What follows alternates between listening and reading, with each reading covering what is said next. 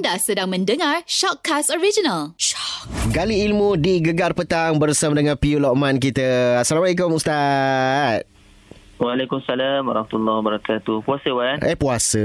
Dah nampak Ustaz pergi bazar Ramadan tadi. Beli benda Ustaz? Eh, tahu eh? Masya Allah. Saya Eh, ada ilmu barang- Ustaz. Saya nampak tengok dalam air.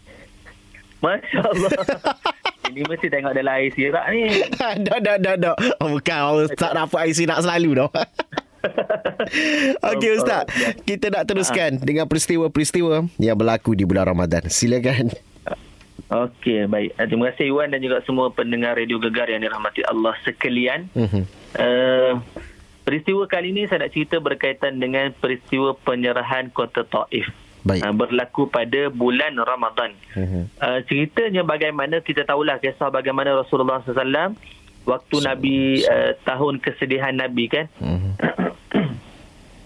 waktu kesedihan, Nabi sallallahu alaihi wasallam iaitu waktu uh, wafatnya Siti Khadijah iaitu isteri Nabi Mhm. dan uh, kematian bapa saudara Nabi Abu Talib Mhm. dan selepas tu Nabi berhijrah ke Taif Mhm. dalam keadaan sedih tadi kematian isteri kematian pak saudara Ya. Nabi berhijrah ke Taif Mhm. sebelum Nabi berhijrah ke Madinah Nabi pergi ke Taif dulu Ya.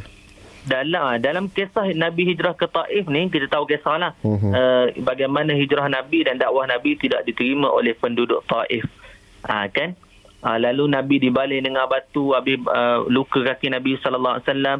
Nabi duduk bersandar di satu kebun Ya. uh, anggur di di Taif. Lalu datanglah seorang lelaki.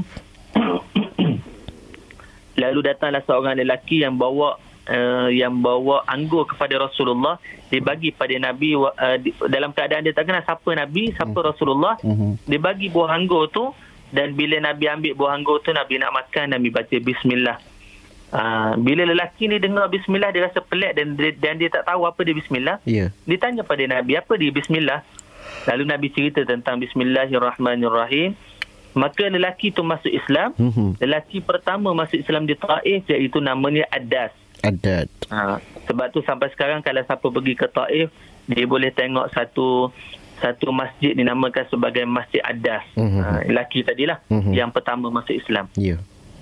Uh, itu jelah lelaki yang masuk Islam waktu Nabi ke Taif.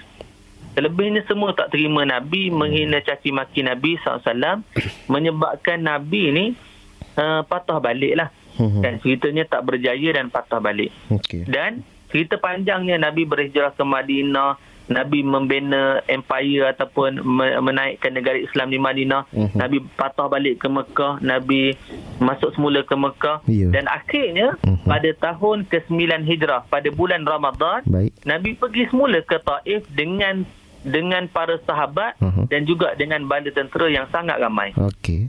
Ha, dalam keadaan Nabi mengepung Taif pada waktu itu uh, panjang sangat masa Hmm. tidak berlaku peperangan ataupun disebut sebagai peperangan kecil lah Mhm. uh, tidak ada berlaku peperangan yang besar Baik. dan akhirnya penduduk Taif ataupun uh, orang Taif pada waktu itu menyerah kalah Mhm. lalu Islam berjaya masuk ke Taif pada bulan Ramadan tahun ke-9 Hijrah Masya Allah. jadi kisah ni Iwan eh kisahnya yang kita cerita sebelum ni perang Badar Mm-mm. uh, tabuk dan sebagainya semua berlaku pada bulan Ramadan Betul. termasuk Nabi Nabi pergi ke Taif Mhm. mengepung Taif dalam tempoh yang sangat lama Mm. kan ha, juga berlaku pada bulan Ramadan Oh. itu saja Okey, terima kasih Ustaz.